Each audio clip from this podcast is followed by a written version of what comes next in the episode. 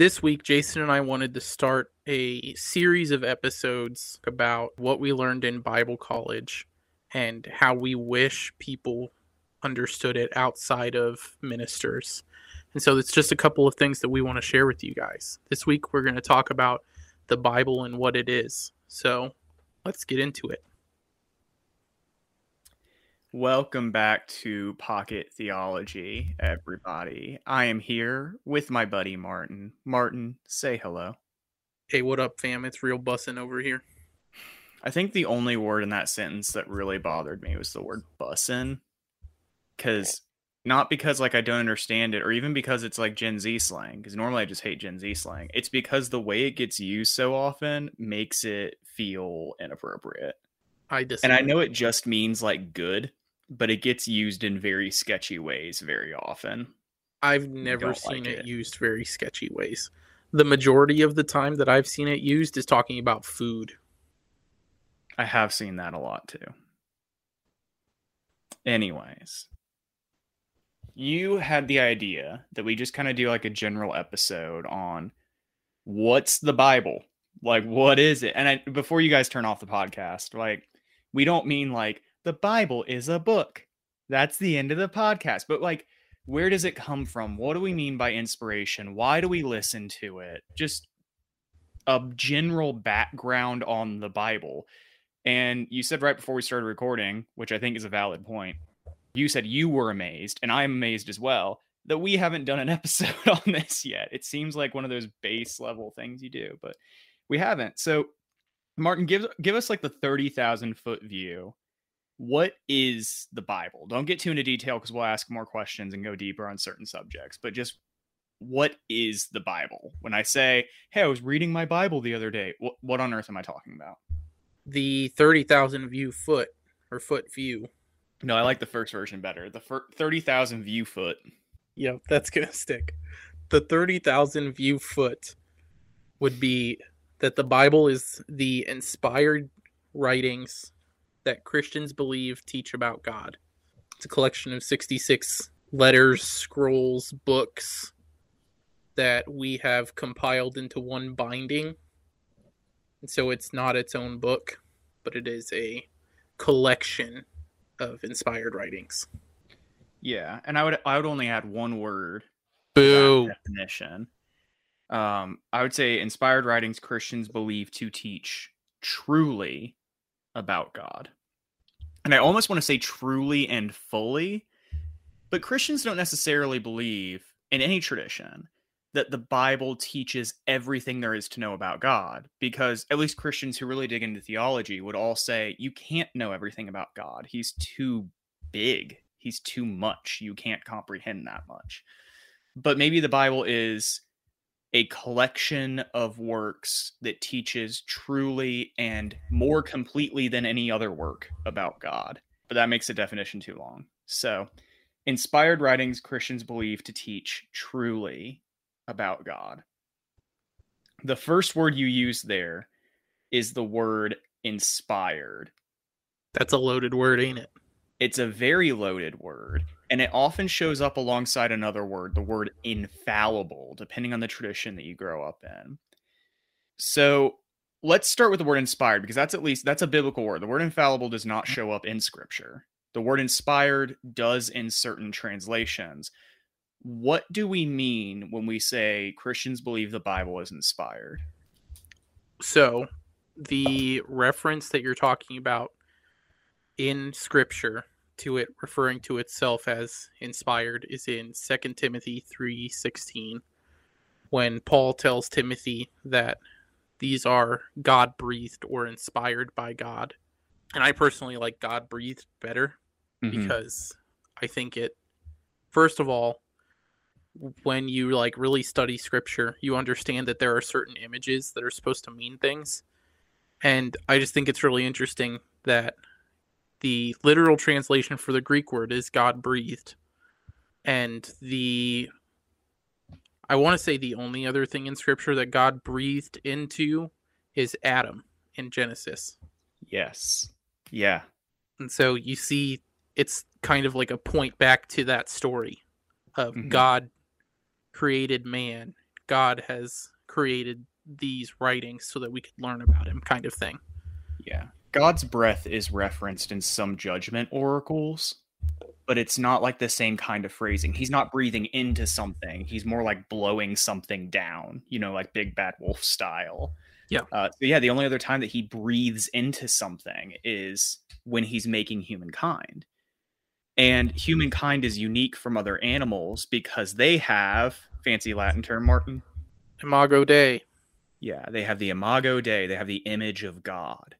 They're made to resemble God, not physically, but spiritually, intellectually. They have the same kind of creativity that God has. They can govern on God's behalf. They can have a special relationship with God that animals can't. So, human beings are these if you understand the creation narratives to describe God making a temple for himself, and we don't have enough time to get into that, but that is what they're doing. They're describing the galaxy as a temple God's going to live in. The human beings are his idols. It's something it's always the last thing you did in a temple is you put an idol, a statue, or a symbol of the god in the temple, and that represented the being coming to dwell in the temple like they were supposed to. In the Genesis creation narrative, human beings are that idol and they're placed into the universe to say God is coming home. He's going to come settle down in this temple he built for himself and we are his representatives. We're for lack of a better way to put it, a little piece of him. And scriptures describe the same way that we are, which should indicate to you, if nothing else, it's really important. And where scripture is, in some sense, God is. So, when we talk about inspiration, I'm going to steal Millard Erickson's definition in his Christian theology book. He has an entire chapter on this. Mm-hmm. And so he starts out and he says, By inspiration of Scripture, we mean that supernatural influence of the Holy Spirit on the Scripture writers that rendered their writings an accurate record of the revelation or that resulted in what they wrote actually being the Word of God. So, when we talk about inspiration, Millard Erickson uses big words. I'm going to use not as big words. The idea is inspiration is what makes what Paul wrote and what Peter wrote and what Isaiah wrote and what Moses supposedly wrote different from what some rando could write. Uh, the idea is inspiration is what makes what they wrote the actual words of God. Yeah. It sounds like there's three pieces to the definition that you gave, at least as I hear it. Supernatural influence is like part number one. Part two, there is a human writer involved. In part three, the result of the supernatural influence is that it makes their writings accurate in the way they speak about God. Yep. Now, this word, and we will kind of circle back to inspiration, but I think it's important at this point because of the definition we just heard to talk about that other I word, the word infallible. Inspired and infallible are put next to each other in a lot of, especially conservative traditions. Uh, independent fundamentalist Baptists are like the most famous for really pounding the table for the doctrine of infallibility, which just states that the scriptures are accurate in everything they describe, literally accurate in everything they describe. So the scriptures, if you take this doctrine very seriously, the scriptures at the Battle of Ai say that the sun stopped in the sky. So if the sun stopped moving, that must mean that the sun revolves around the earth. And there are actually people in some very conservative traditions, some very, I won't even call them conservative because that's kind of an insult to conservatives, in very fringe movements in Christianity that'll claim that in spite of all of modern science, the sun revolves around the earth. Because this doctrine of infallibility, when it's really, really wooden, means that whether the Bible's describing something scientific, whether it's describing something historical, no matter what it describes, it has to be literally 100% true. So it can't use metaphor, it can't use symbolism. So when Revelation says there's going to be a beast that comes out of the sea, there's literally going to be a giant dragon monster thing that's going to walk out of the sea and try to take over the world. We don't like to tip our hands on this sort of stuff, but I feel like it's important here for us to say we do not believe in that kind of infallibility. So the reason why I think it's so important for us to say we don't believe in that kind of infallibility is we don't think Christianity truly teaches that God intends in scripture to teach anything that is demonstrably untrue. Like the sun stopping in the sky, the battle of Ai, is not to indicate that the sun revolves around the earth. That's insane. It's just to say, not even really symbolically, that it appears to the people that the sun stopped. The effect for the people standing on the earth and looking up is, oh, the sun's not going through the sky like it normally does and I think most people when they read their Bible, they they can grasp things like that. But it gets a little bit stickier when you start talking about things like is Jonah a real person, which we have a whole other podcast on, so go back and listen to that. If you believe in infallibility, then you have to say no, because the Bible describes Jonah. He must be a literal historical person. In a wooden infallibility. There are a lot of people who believe that scripture is infallible, but that there are sections that are not intended to be literal. And so they they would say Jonah's one of those that most people don't point to, but it usually gets pointed to in Revelation, like with the beast walking out of the water. That's that's a metaphor for a mm-hmm. leader coming out of well, the seas would have been like hell essentially, but that's where all the dead people yeah, are. But we can do a different episode on on Revelation because yeah. that's that's my baby. I love yeah. Revelation. I'll, I'll let you have that baby. Yeah. Um, I don't want to touch your baby with baby. a ten foot pole. It's a really freaky baby, but I love it. Anyways, but anyways, um, Revelation is usually where that um, metaphor card gets pulled because there's a lot of yeah.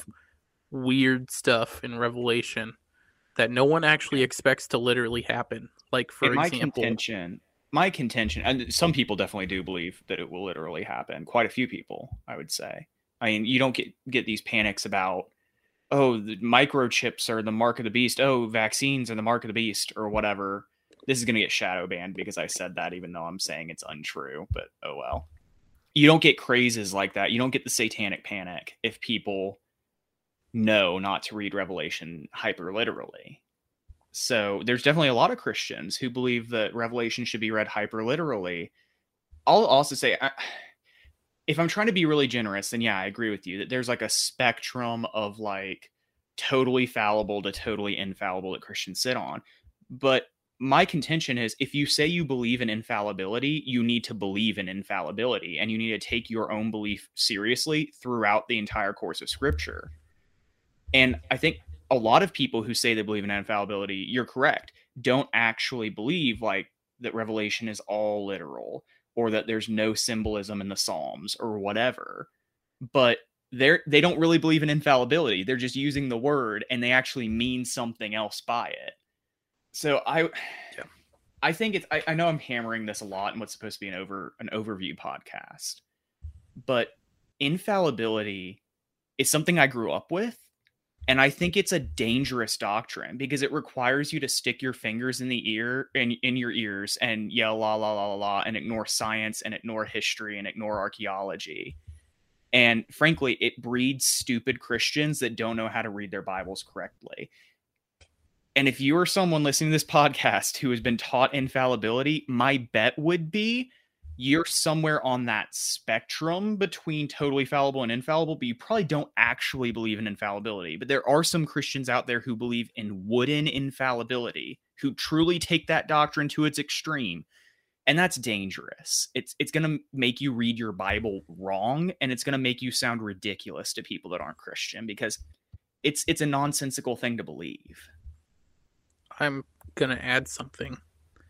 So Jason's sharing why a good understanding of what your Bible is is important. His is on infallibility. My point is on where it came from. So, growing up, I never got told that the authors may or may not have used their own words to describe things that God mm-hmm. talks about. I never got told that, like, the authors didn't just sit there while God whispered in their ear and wrote mm. down everything that they said. I didn't get told any of that. The the tradition that I grew up in kind of presupposed that absolutely everything is word for word God's word, and someone wrote it down. And that sounds a lot like another faith system from the Abrahamic tree. Do you know which one I'm talking about, Jason? Actually, it sounds like two of them because the Book of Mormon supposedly was just yep. on golden tablets, but also the Quran was supposedly dictated directly to Muhammad by the angel Gabriel on behalf of God. So there's two other Abrahamic religions out of yes. four major ones that say, no, our holy text was written word for word. Yep. Which I always think is really interesting because Christians are always trying to say the Muslims, they're the bad people. But we definitely took our idea of inspiration from them. So, yeah. Yeah, but, I mean to be fair, yeah, Islam was around and was a major global religion long mm-hmm. before this western wooden idea of like God whispered in someone's ear and that's how we got the Bible came around. So, I don't know if we can really say that it was stolen from Islam or it's stolen very from close. Mormonism, but it looks very similar at the very least. It does because so, the church never for its for the first thousand plus years of its history that was never how that was taught. That's not how that was understood. People understood no luke sounds like luke paul sounds like paul. Inspiration wasn't just going into a trance and like having a seizure and writing the book and having no idea because it's the words of god it's not your words. That's not how the church ever understood where the scriptures came from. Yeah. So on that note um like i said this is this is one of the th- reasons that we think this is really important because it helps people to actually understand like what they're looking at. But yeah to not have unrealistic expectations. Can i just put a bow like on what we just said? Try to summarize yes. it. Tie it up. When we say the scriptures are inspired we think it's really important to understand. That means that the bible is brought about by god that he influenced people to create it. That doesn't mean that he took over their bodies and made them speak a certain way. That means that he did have a strong hand in the creation of it. So God brought about the creation of the Bible so that it would speak truly about God, morality, and the nature of human beings. It usually accurately describes history, but it doesn't always intend to. When you read your gospel, sometimes they disagree with each other because the point of the Bible is not to be a history book. It's to teach you what it needs to teach you about God, morality, and human beings and the nature of the universe. I could add on to that. So we reject wooden infallibility. I would say I just reject infallibility because I don't think there's any other kind, but whatever. That's semantics. We reject infallibility, or at least the wooden kind, and we embrace inspiration that God brought about through human authors this book that speaks truly about him, about morality, about humans, about the universe. So, I want to jump in on inspiration real quick and just explain the spectrum that it operates on. This is also from Millard Erickson, but he has five different views of inspiration that he talks about, and they range from anywhere from um, what he calls the intuition theory, which argues that the writers of your Bible could write God's word because they just knew God well. They were really spiritual people, so what they wrote was God's words. And that's the super left side of that spectrum. Uh, he even says, like, this is a really liberal view that most Christians aren't going to take. If you hold to that sort of view, then you might conclude and at the same time, people like the Buddha also had a great connection to the divine. So what they wrote was every bit as true. Like that's a conclusion that you can draw out of that view. It's also not where we're going to land. Yeah. Um, and on the other side of this spectrum includes what he calls dictation theory, which is what we talked about, where you essentially go into a trance and God writes through your hand. So uh, that's that whole spectrum. Like I said, there's five views. I fall more on a third point of it, which I'm going to describe as he calls it the dynamic theory. And essentially, what it is is I'm actually going to read how he defines it because I like it better than explaining it. Sounds good. The Spirit of God works by directing the writer to the thoughts or concepts and allowing the writer's own distinctive personality to come into play in the choice of words and expressions. I think that this best describes how, especially Greek and Hebrew scholars, read their scriptures. I mean, writers had different styles. It gets talked about a lot in Hebrews when you're trying to figure out who wrote it, is the style of writing everyone clearly had their own separate style. Paul liked to make up words and then tell you what they meant or make you guess what they meant. Um, Peter liked to use a lot of like Old Testamenty words. I mean, you can you can kind of tell when people write things. It's the same thing if Jason or I wrote something. You could if you knew us well enough, you could probably tell which one of us wrote it. So I think it accounts for that really well. It accounts mm-hmm. for their sections in I think the Corinthian letters, where like certain certain people will argue like Paul says, "Well, I believe this, but God says this," and that's part of where the whole like women shouldn't speak in congregation thing is because that's what Paul says. That's not what God says. But I mean, it accounts for a lot of weird stuff in your scripture that I think if we just believed God put someone in a trance and wrote it, then we'd have a lot more questions than just believing that they got to write it themselves and use their own words and their vocabulary. Yeah. Um you you crossed over between books. Um he says, I don't know if it's in first or second Corinthians. He does specifically say like this is Paul speaking, not God. And it's instructions about remarriage, I if I recall correctly. Um, but then he also says in First Timothy, when he's talking about women speaking, he says, I do not allow women to teach nor to have authority.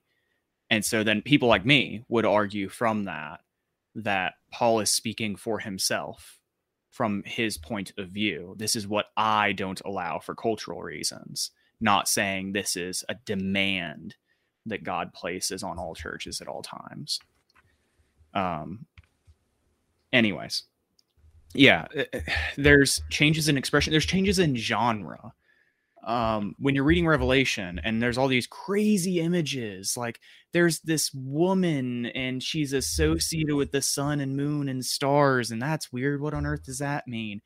Well, it's not that there's actually going to be a giant woman floating in the sky one day. That's not what that means at all apocalyptic literature, which is the genre of Revelation, is called apocalypse, which means in Greek, apocalypsis means means revealing. So it's revealing literature, but it's a genre, just like a poem is a genre. It's a type of writing. Prose is a different type of writing. Screenwriting is a different kind of writing. Uh, this is just a, it's just a type. It's a type of writing, a way of writing that has its own style, and it's heavily symbolic, and it appeals heavily to the Old Testament. So you look back and where do the sun, moon, and stars show up in the same place? Well, Joseph's vision when he's not Joseph, father of Jesus, Joseph in the Old Testament, in Genesis, Joseph, the guy who gets sold in slavery by his brothers.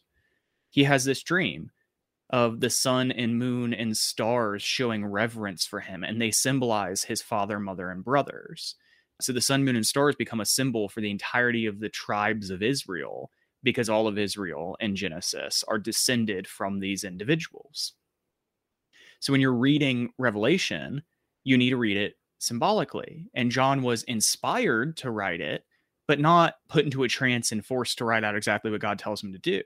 Rather, he writes out this crazy prophecy laden symbolic thing in a style that his readers would have recognized. It's very alien to us today because no one writes like that anymore but his readers in that day would have gone, "Oh yeah, no, I know what John's doing here," and they would have immediately gotten even the freaky stuff, like the number of the beast. It's an example of something called gematria, which is a type of like think of puns and math problems having a baby. It's basically what they are, using numbers to make word puns.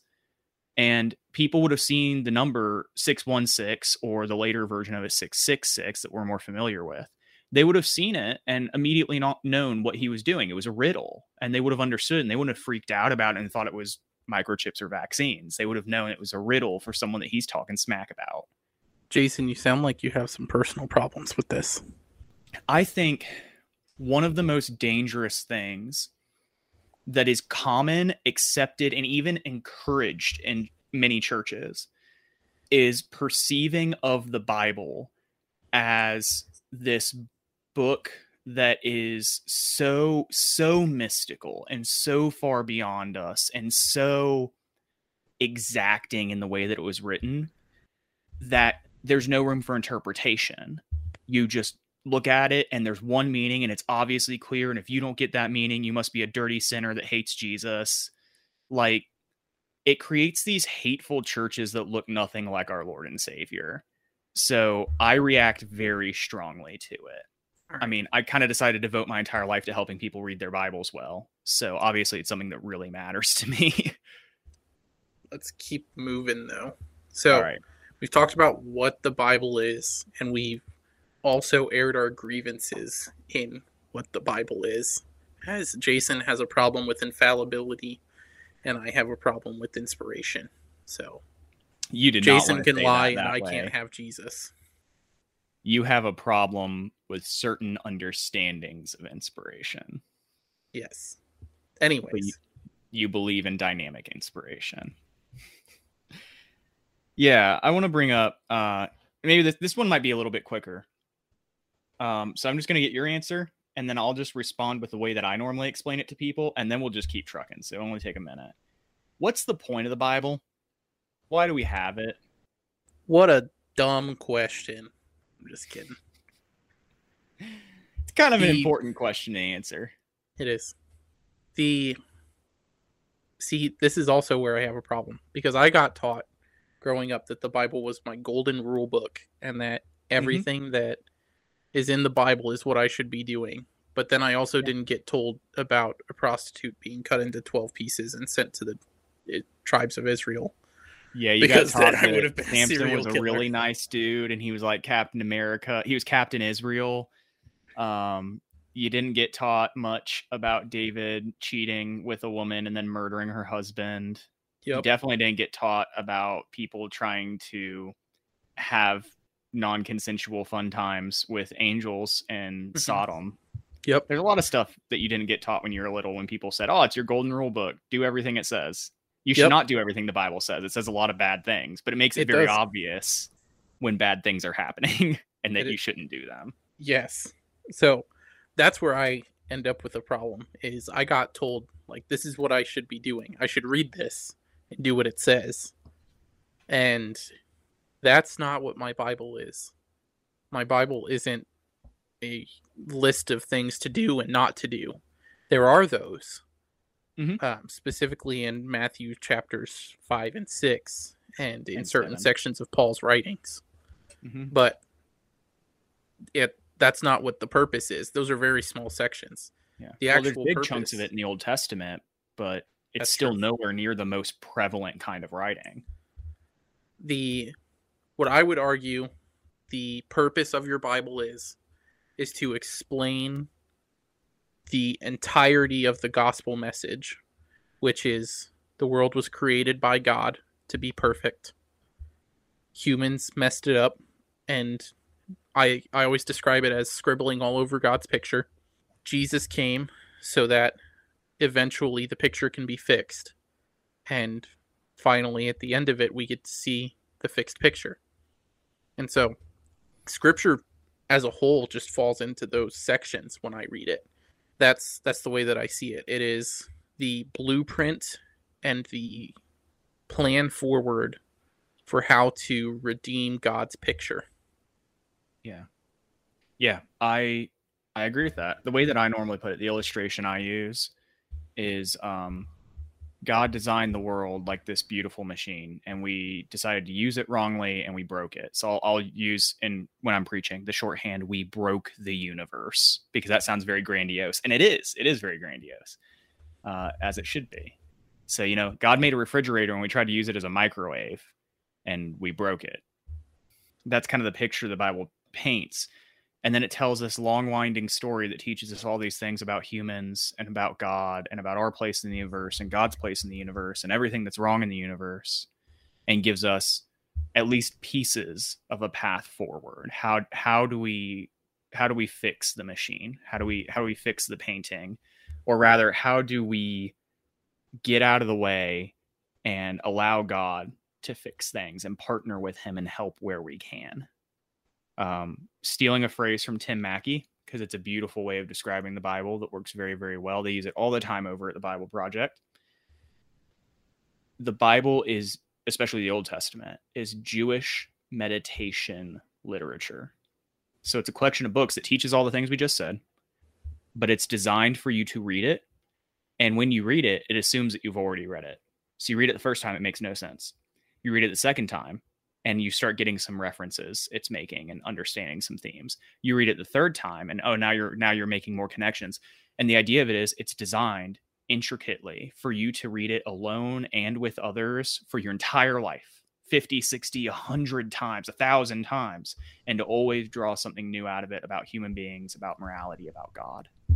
So that's the point of the Bible for you to return to it over and over again, see who you are, who God is, what the world's like, and how to fix things.